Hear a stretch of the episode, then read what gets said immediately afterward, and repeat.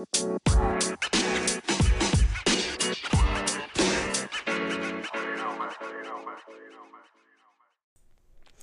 Hola a todos, bienvenidos al episodio 11 del Mítico Benfica, el podcast en español dedicado al incomparable Sport Lisboa y Benfica. Mi nombre es Ricardo Cataluna y hoy vamos a hacer un episodio especial. Hemos tenido un fin de semana absolutamente loco, con mucho Benfica, muchos partidos en varios deportes y también que ha sido un fin de semana glorioso porque hemos ganado títulos. Por lo tanto, vamos a hablar de una forma muy objetiva de los varios deportes, de algunos de los partidos más importantes de este fin de semana y tendremos también el regreso del momento Pablo Aymar. Por lo tanto, vamos allá.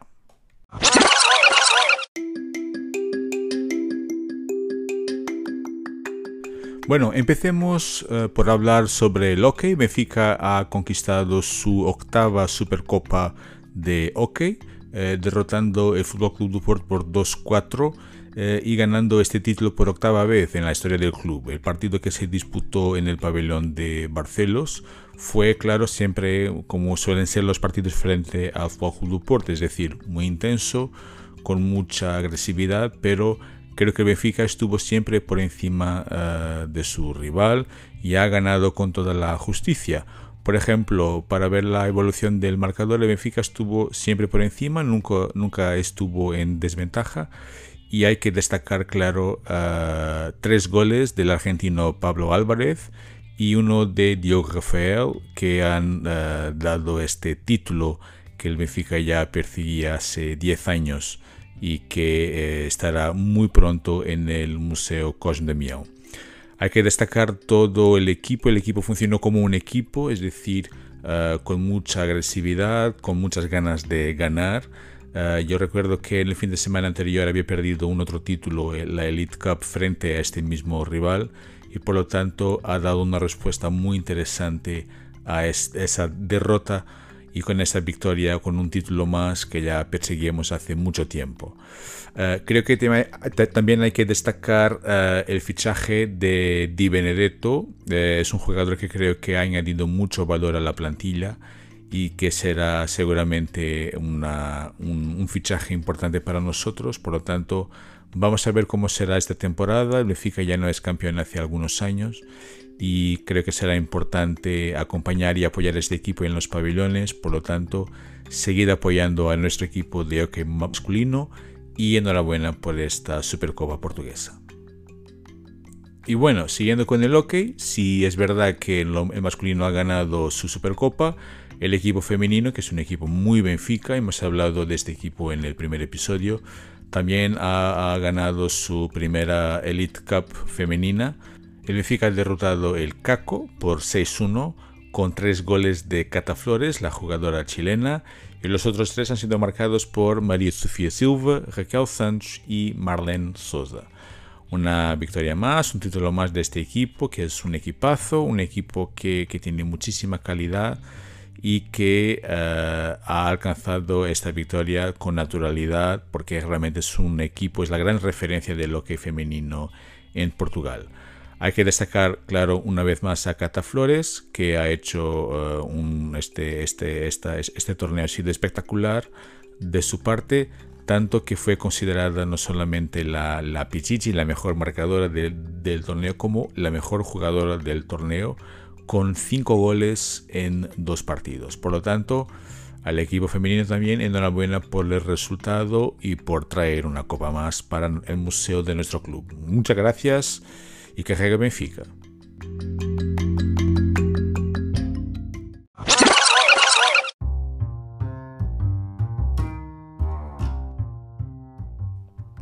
Voy a ser muy sincero, generalmente yo no acompaño a otros deportes del club y generalmente no acompaño al balonmano. Pero en esa circunstancia, como el partido se disputaba en Serpa, que es un pueblo que está muy cerca de aquí y es el pueblo de mi padre, es un pueblo donde suelo trabajar uh, algunas veces por, por mes, uh, fue un evento, esa Supercopa portuguesa de balonmano, que despertó mi interés, claro. Y entonces la verdad es que han sido uh, partidos absolutamente espectaculares. Primero Benfica ha disputado la semifinal el sábado frente al campeón nacional, al Club do Porto.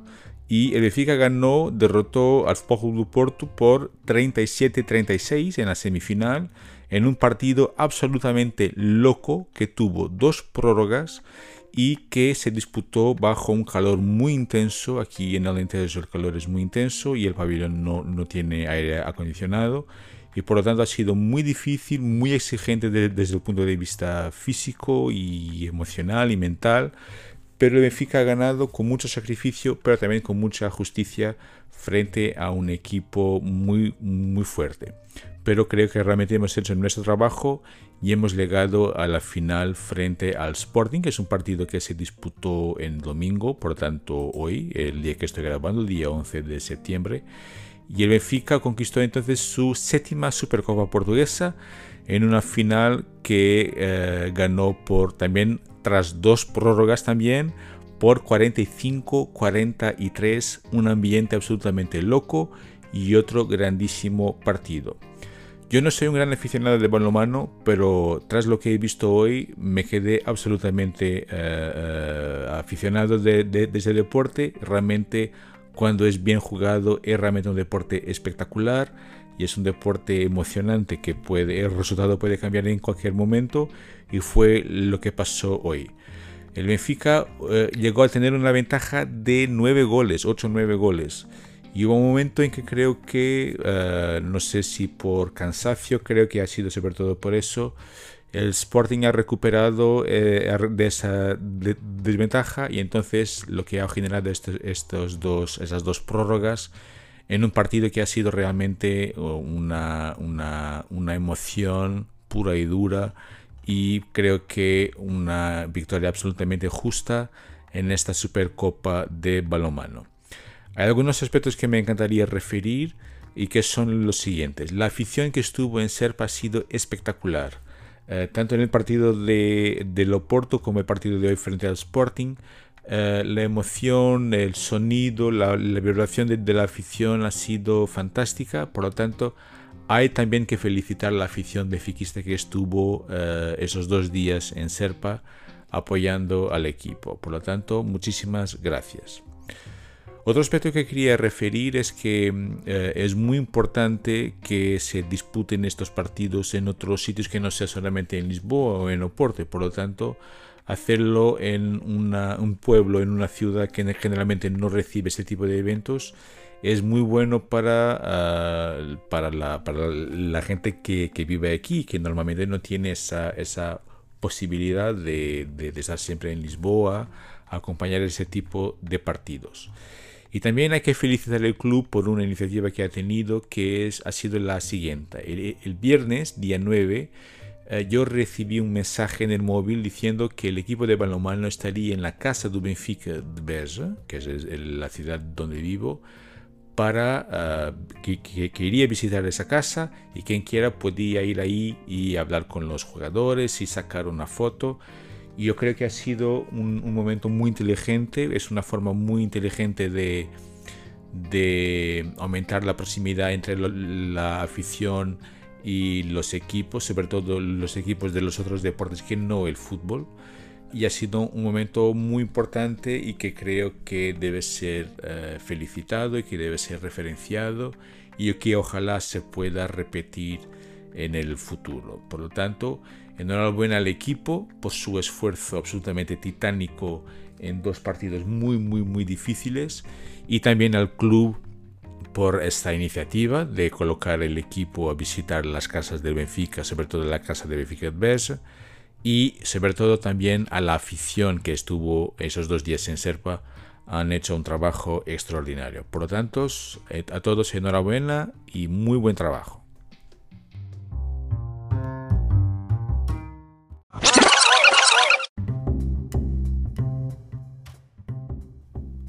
Bueno, y ahora el fútbol. Empecemos con el fútbol femenino.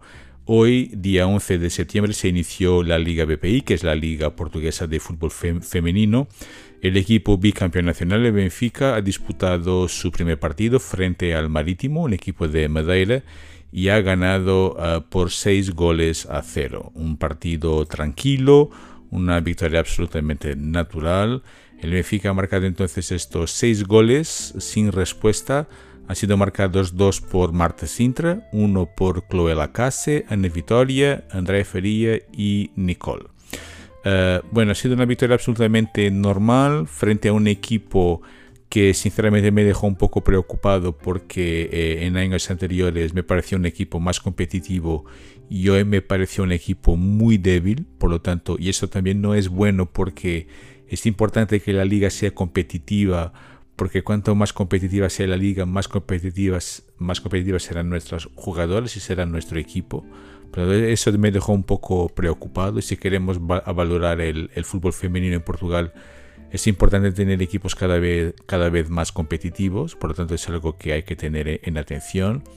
Y hay algunas em, ideas que quería compartir con vosotros con relación a este equipo. Eh, primero, hay que dar a este equipo alguna dignidad. El Benfica tiene aquí una oportunidad única de ser el motor del fútbol en Portugal, del fútbol femenino. Tiene condiciones, tiene una afición interesada, pero parece que el club no tiene muchas ganas de crecer. Y para crecer hay que hacerlo y hay que darle dignidad a este equipo. Lo que no pasa cuando juegas en estadios como lo que hemos jugado hoy. El césped estaba miserable es un estadio que creo que no tiene la dignidad y las condiciones para recibir a un equipo que ya ha dado tanto al club. Es algo que hablamos desde el primer episodio de, este podcast. Por lo tanto, para apoyar a este equipo y para seguir dando condiciones, hay que tener ganas de, hacerlo. Y otra cosa en que no se ve esas ganas es que el Benfica va a disputar muy pronto el acceso a la Champions femenina con el Glasgow Rangers, porque es un equipo muy difícil, una eliminatoria muy complicada. Y el Glasgow Rangers va a recibir nuestro equipo en Ibrox Park, que es el estadio del club, y nosotros vamos a recibirlas en el uh, Benfica Campus.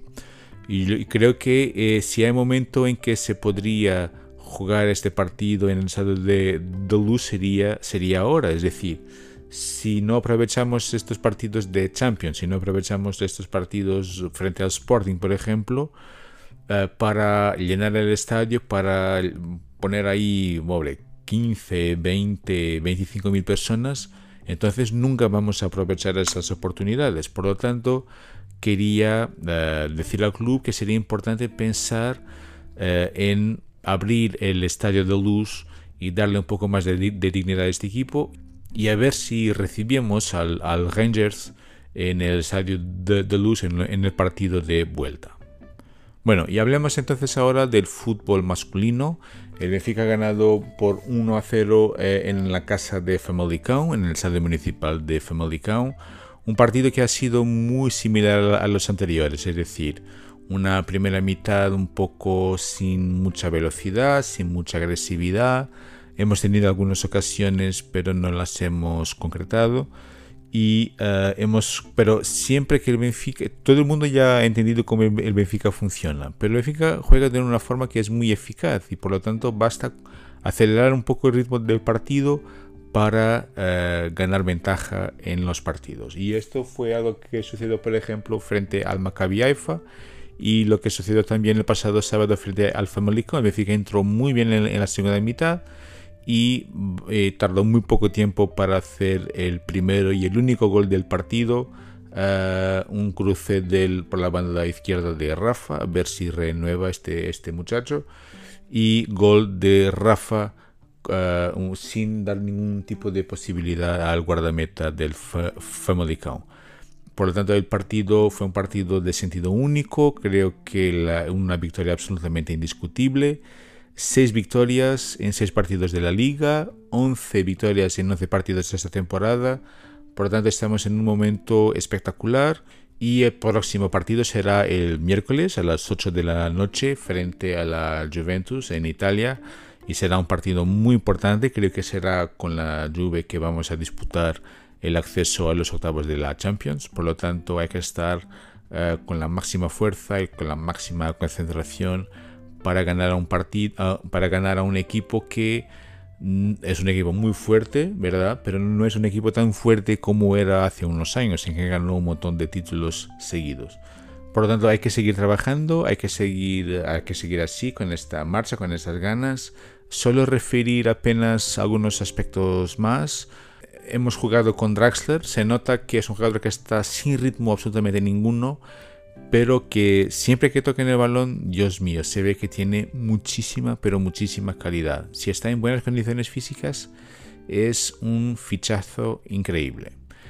Eh, otro dato importante fue la historia de un niño que le han obligado a quitarse la camiseta porque básicamente tiene una camiseta del Benfica y tuvo que ver todo el partido eh, desnudo de la cintura hacia arriba, por lo tanto me parece una cosa, una historia increíble.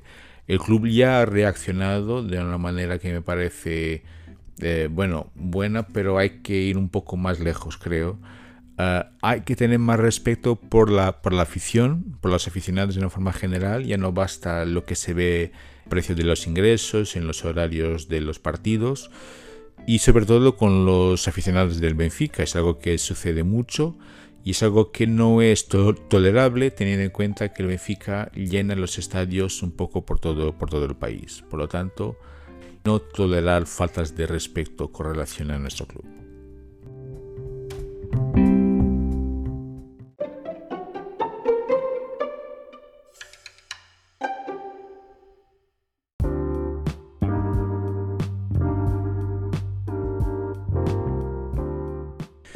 Momento Pablo Aymar es el momento de reflexión dedicado a un asunto especial relacionado con el Benfica.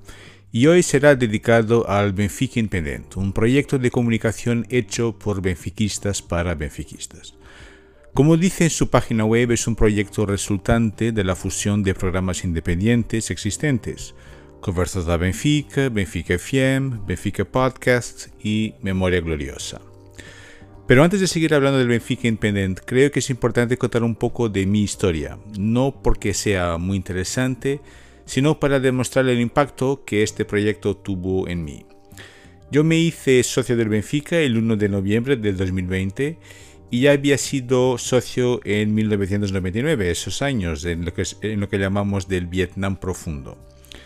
Yo tengo el recuerdo de haber rellenado un cupón del periódico del club con mis datos, que introduje en un sobre con dinero y una foto de pasaporte, y unos días más tarde recibí mi tarjeta de socio. Yo fui el primer miembro de mi familia cercana en hacerse socio. Y después, unos años después, por casualidades de la vida, tuve que dejar de ser socio, pero seguí acompañando el club, pero un poco más de lejos. Pero sentía también que el club empezaba a perder su identidad y su exigencia, y sentí que el Benfica estaba dejando de ser poco a poco el Benfica, que ya no había esa exigencia que caracterizaba el club. Pero en los últimos dos años he vuelto a estar más cerca del club y en gran medida a través de programas como por ejemplo el Benfica FM y luego otros proyectos del Benfica Independent. Y al mismo tiempo seguí varios proyectos dedicados al club y mi percepción del club ha cambiado claramente. Puede que no haya tanto Benfica dentro del Benfica como nos gustaría, pero todavía hay mucho Benfica por ahí. El Benfica de mayo del 61 todavía vive el Benfica de Chalana, Sheu y Carlos Manuel sigue vivo. El Benfica que ganó 2-0 en el Estadio de Dantas con goles de César Brito todavía existe. El Benfica de José María Nicolau, Carlos Lisboa, de Ericsson con el sombrero de Macieira sigue muy vivo. Y con este proyecto, con Benfica Independent, me di cuenta de que el verdadero Benfica estaba vivo. El Benfica a Benfica. Con él me di cuenta una vez más de lo bueno que es el del Benfica y volví a ser socio. Y por lo tanto solo tengo que agradecer a un proyecto que es un proyecto muy Benfica, es un proyecto que también va un poco más allá de lo que es el Benfica, como por ejemplo con el programa Bring to Batista, que tiene una visión muy eh, propia sobre la sociedad y muy inteligente y por lo tanto hay que reconocer el esfuerzo y la influencia que tuvo en otros proyectos como Bigota Benfica, como Visão Vermelha, Falar Benfica, como este proyecto que, que estamos haciendo ahora.